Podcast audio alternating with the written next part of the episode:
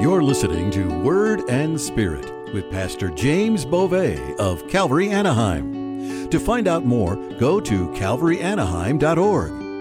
And now, here's Pastor James.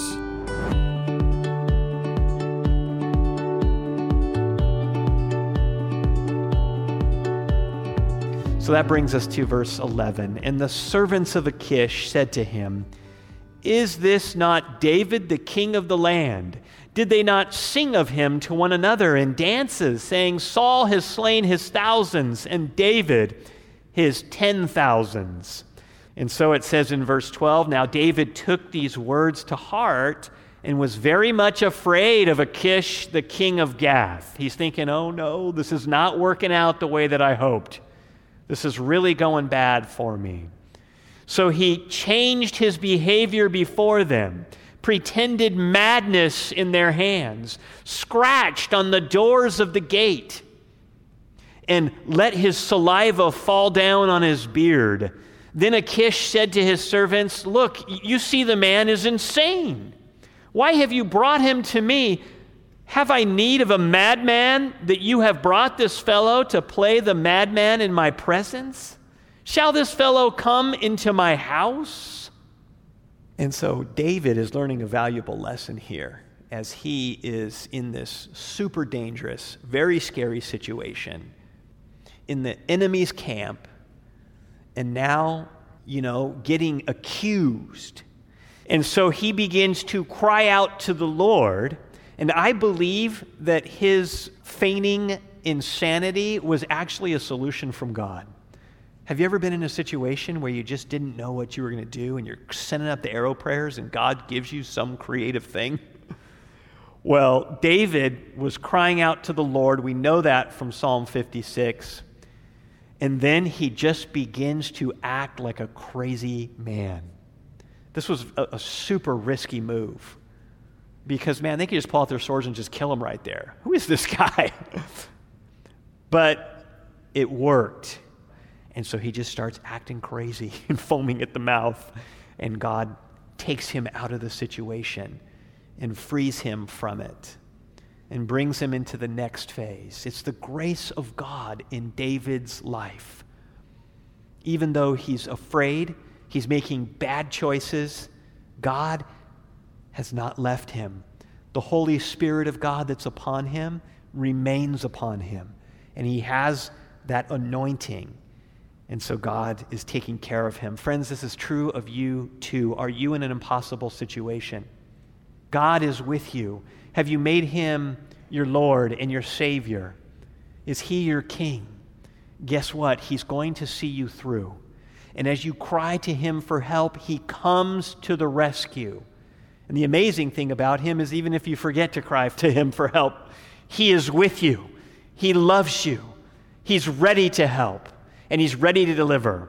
And he's so creative in how he does that. When I was in Colorado, uh, my task was to empty out our house there. We still uh, have a, a home in Colorado and we've been renting it out as an Airbnb, and now we're going to long term rental, and I had to clear out the entire house.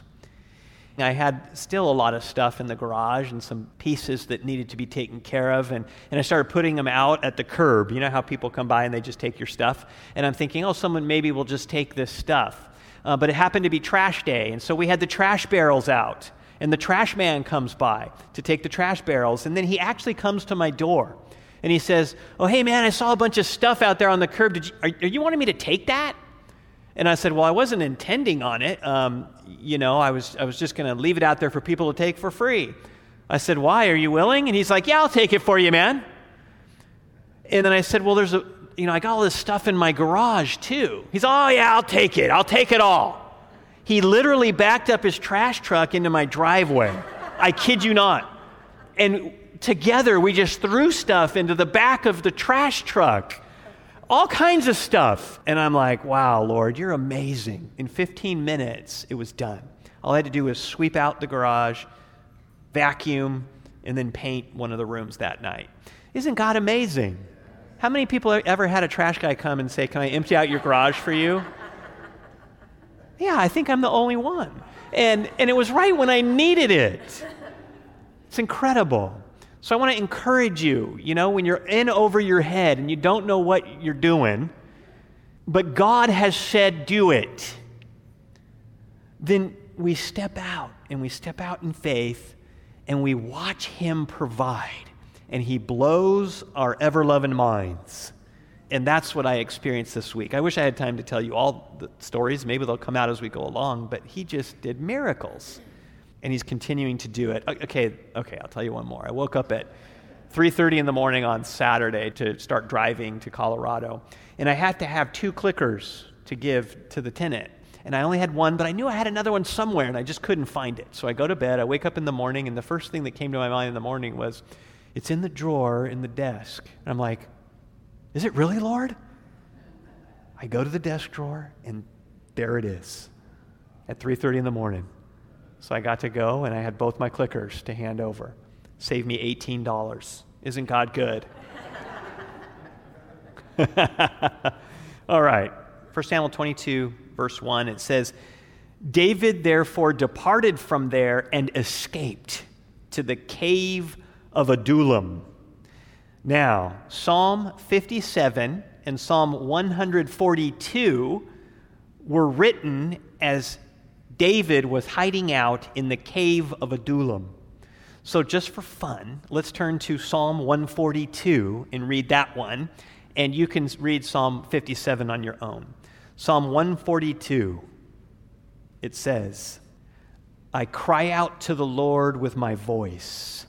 With my voice to the Lord, I make my supplication. Can you picture David in, the, in a cave, hiding for his life? And he just begins to cry out to the Lord with his voice. Can you hear his voice echoing in the cave as he's crying out to the Lord? Oh God, help me! Be my rescuer, Lord.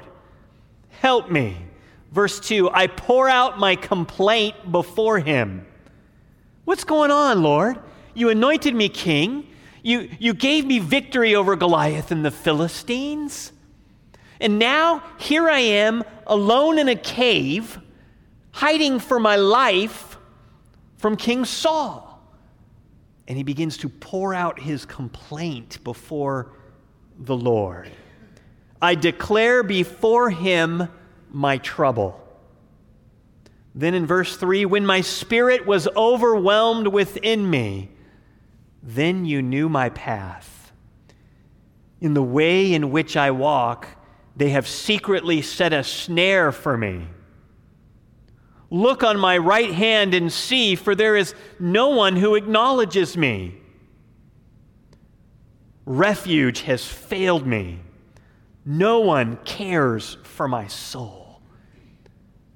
David is in a dark place, he's in a dark cave. But what's he doing? He's crying out to God and he's being real and he's being honest about the situation that he's in. He's not trying to put up a front, a facade, a fake. He's not getting mad at God and just saying, Get away from me, God, you've let me down. No, he's crying out to the Lord because he knows that the Lord is the answer. The Lord is the comforter. The Lord is the source of strength and help and not the cause of the trouble. Verse 5 I cried out to you, O Lord. I said, You are my refuge, my portion in the land of the living. Attend to my cry, for I am brought very low. Deliver me from my persecutors for they are stronger than I. Bring my soul out of prison, that I may praise your name. The righteous shall surround me, for you shall deal bountifully with me. You see where he goes, the progression here? As he starts in this dark place and pouring out his complaint and telling God about his trouble, and then God shows up and bolsters his faith and he begins to remember the promises of God and turn his cares to prayers. And he begins to praise God and give him worship despite his circumstances. And then he says in the end with great confidence, You shall deal bountifully with me. Man, God loves this attitude in us, friends. When we're going through the hardships, we got to be real and it, it hurts and it's troubling, and we can pour out our complaint to the Lord. But then, oh, as we begin to worship and praise God, He lifts us out of that place of despair, and He helps us to see the end, that it's going to be okay, that God's going to take us out of it, He's going to see us through it, that He's going to keep His promises. And that even if we die, well, there's heaven to go to. There's an eternal inheritance that we have waiting for us forever fellowship with God in His presence. It's going to be incredible. And so, even in the worst of situations, in the worst of circumstances, in the most terrible diagnosis, we can still worship God and give Him praise and find peace and find joy in it. And so, then, as David is doing this, and we're back in 1 Samuel 22, middle of verse 1, as he's doing this, it says, So when his brothers, remember those guys, and all his father's house heard it, they went down there to him. Why would they do this? Because King Saul's nuts. He's become a power hungry phobic, afraid for his crown and for his posterity's um, fu- their future as kings. He wants this to be his lineage. And so he's now holding on so tightly, as we've mentioned in the past, idolizing the position and the power. And he's now willing to do whatever it takes to keep it. And so in those days, when someone's trying to take your throne, it's for their own lineage and dynasty. And so you just kill their whole family, just wipe them all out. So there's no claim to the throne on, anywhere from the house of David. And so these guys understand we're in trouble too. So they go to the cave of Adullam to meet with David. And then in verse 2, it says, And everyone who was in distress, everyone who was in debt, and everyone who was discontented gathered to him. So he became captain over them, and there were about 400 men with him. So he's the first Robin Hood, hanging out in Sherwood Forest with, with all the merry men. And, uh, you know, these are the least, the last, and the lost, right? The drags of humanity, whatever, that have come, now come to David for refuge. And they admire him, they admire his leadership. They see in him and associating with him a new beginning and a new future. And that's what they're holding on to, as well as escaping uh, the current administration. Now, here, David is a Christ figure. He's providing refuge and leadership to the least, the last, and the lost. And that's all of us, friends, as we come to Jesus as beggars, as spiritually impoverished, as people who've sinned against God and are guilty and deserve to go to hell. And yet we see in Jesus another chance. In, in, through the cross, we see forgiveness and we see redemption. And that's what these people are attracted to David for. You know, the disciples, they weren't anything special when Jesus called them. They were fishermen, tax collector, a political zealot, even a thief. Paul was a tent maker. And they come to Jesus, and he transforms them and makes them kings and priests to the Most High God. And so it is with us. When Jesus was just beginning his ministry in Luke chapter 4, he's in the synagogue and he grabs a scroll and begins to read from the book of Isaiah. And he says, and this is Luke 4, verse 18, he says, The Spirit of the Lord is upon me because he has anointed me to preach the gospel to the poor. He has sent me to heal the brokenhearted, to proclaim liberty to the captives, and recovery of sight to the blind, to set at liberty those who are oppressed to proclaim the acceptable year of the Lord. Listen to who it is that he's called to. It says the poor, the brokenhearted, the captives, the blind, and the oppressed. That's who Jesus was called to. He said, I didn't you know, come uh, to call the righteous to repentance, but sinners, because righteous people don't need to repent. But the important thing to remember is none is righteous, no, not one. All have sinned and fall short of God's glory. We're all in that desperate situation. It's just a matter of who's aware of it and who's not. Jesus came for a fallen humanity. And so David offers a new start to these 400 men, and Jesus offers a new start. 2 Corinthians 5:17 says therefore if anyone is in Christ he is a new creation old things have passed away. Behold all things have become new. Praise Jesus. That old life that old you that old self that brought you shame that made you want to hide your face and put your head down and not look people in the eye, that person's gone. As you put your trust in Jesus Christ for salvation, as you invite Him into your life and become a part of His family, and your sins are forgiven and they're washed away, and they're removed from you as far as the east is from the west, gone. He remembers them no more. He said, Come, let us reason together, you and I.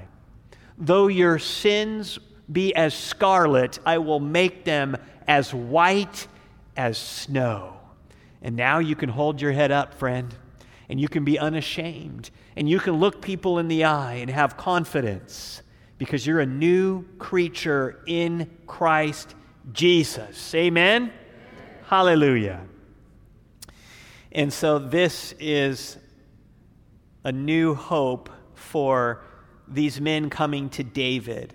Now, he also is going to change them through, as they come to him, they are going to become like him. He's going to make disciples of them, if you will. A disciple is a follower, a follower. A disciple is someone who seeks to be like the person that they are following. And so, someone who has disciples is someone who is wanting to reproduce himself in the lives of other people. And this is what David's going to do. As these men come to him, many would later become his mighty men listed in the Bible as doing incredible things in battle, mighty works of valor. Just like David did when he faced Goliath, just like David did as a general in Saul's army. Being around David, this courage and the anointing of the Holy Spirit that's upon him becomes contagious, so that David then ends up with an army of men who are similar to him and they're unstoppable. It's pretty amazing to see. And so we go back to Jesus as we remember that David is a type of Christ, and we think of the disciples of Jesus, among whom we are also disciples of Jesus. We call ourselves Christians, it means little Christ. What we're saying is, I want to be like Christ. And so I'm going to seek after that. I'm going to get to know him and be around him and observe him and watch him and read about him. And as I do, I'm going to become more like him. I'm going to take on his love and his mercy and his character and his courage and be like Jesus. And that's what it means to be a disciple of Jesus. So there's many ways to make disciples evangelism and getting together one on one and sharing with somebody. And evangelism can happen formally or informally. A discipleship can happen formally or informally. What, what do you mean by that? You could be at the doctor's office And then someone, you know, the topic just comes up. You're reading your, your Bible app, and someone looks over your shoulder and starts asking you about it. And you begin discipling. You tell them about Jesus. They might even already be a Christian, but they're interested in your part of the scripture that might make them a little bit more like Jesus as you're sharing with them. Informal, formal harvest crusade, church gathering. Teaching, right, is discipling, one on one teaching. Sitting, having breakfast with someone and sharing the scriptures and going through it. We can do this with our family, with our friends, whether it's official in church or it's a work Bible study. Another way to disciple people is through giving them godly counsel. And this happens, I think, most often in an informal situation where someone shares their problem with you and they need advice. What do I do? And you turn them to the scripture and you turn them to Jesus and you say, well, here's what God says about that. I don't know. It's so expensive here in Southern California. And me and my girlfriend, we're not ready to get married, but, you know, we're thinking about just moving in together. Well, let me tell you what the Bible says about that. And then, what are you doing? You're discipling someone as you speak the truth to them in love and you share with them. And so, godly counsel. Another way to disciple people is by example. The Apostle Paul said, Follow me as I follow Christ. And so he was an example to the believers in word and deed, as he told Timothy to be an example to the believers in word and deed. And so, as you're doing any of those things, as you are sharing the love of Jesus, maybe you didn't even realize that you were discipling people. You're like, you mean when I was at work and I started sharing with a coworker, I was discipling someone? Yes. You mean as I posted on social media this scripture that spoke to my heart, and if someone else reads it and it ministers to them and it makes them a little bit more like Jesus, I was discipling someone? Yes. It's the activity of being a Christian but we should be intentional about it. And we should be asking God, How, Lord, do you want me to fulfill this? And then all the indebted people and everybody, right? They're invited. Come on in. And in time, we all become more like Jesus together. Verse 3, we're finishing up. Then David went from there to Mizpah of Moab, well, another enemy territory. And he said to the king of Moab, Please let my father and mother come here with you till I know what God will do for me. So he brought them before the king of Moab, and they dwelt with him all the time that David was in the stronghold. And so, David, you might remember, his great grandmother was Ruth, and Ruth was a Moabitess. So it would kind of make sense that he would be drawn to take his family, who are, he himself is part Moabite, and and ask for shelter there. And so his family finds shelter there. But in verse 5, it says, Now the prophet Gad said to David, Do not stay in the stronghold, depart and go to the land of Judah. So David departed and went into the forest of Hereth. Now it's so awesome how David is seeking God for direction. And so he has this prophet Gad. We're going to find that this prophet Gad shows up intermittently throughout the entire time that this 10 years that he's on the run. And then later, as he becomes king, Gad is still around, a prophet to David. And in fact, he outlives David.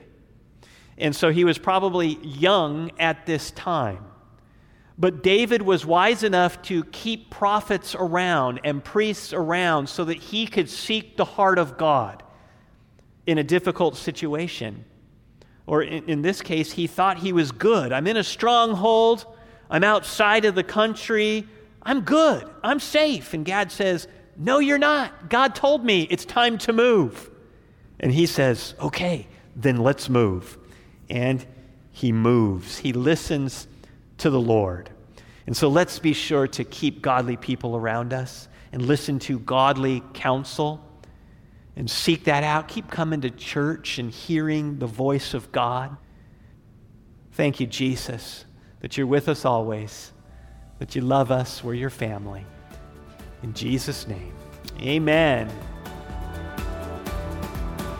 You've been listening to Word and Spirit with Pastor James Beauvais of Calvary Anaheim in Anaheim, California.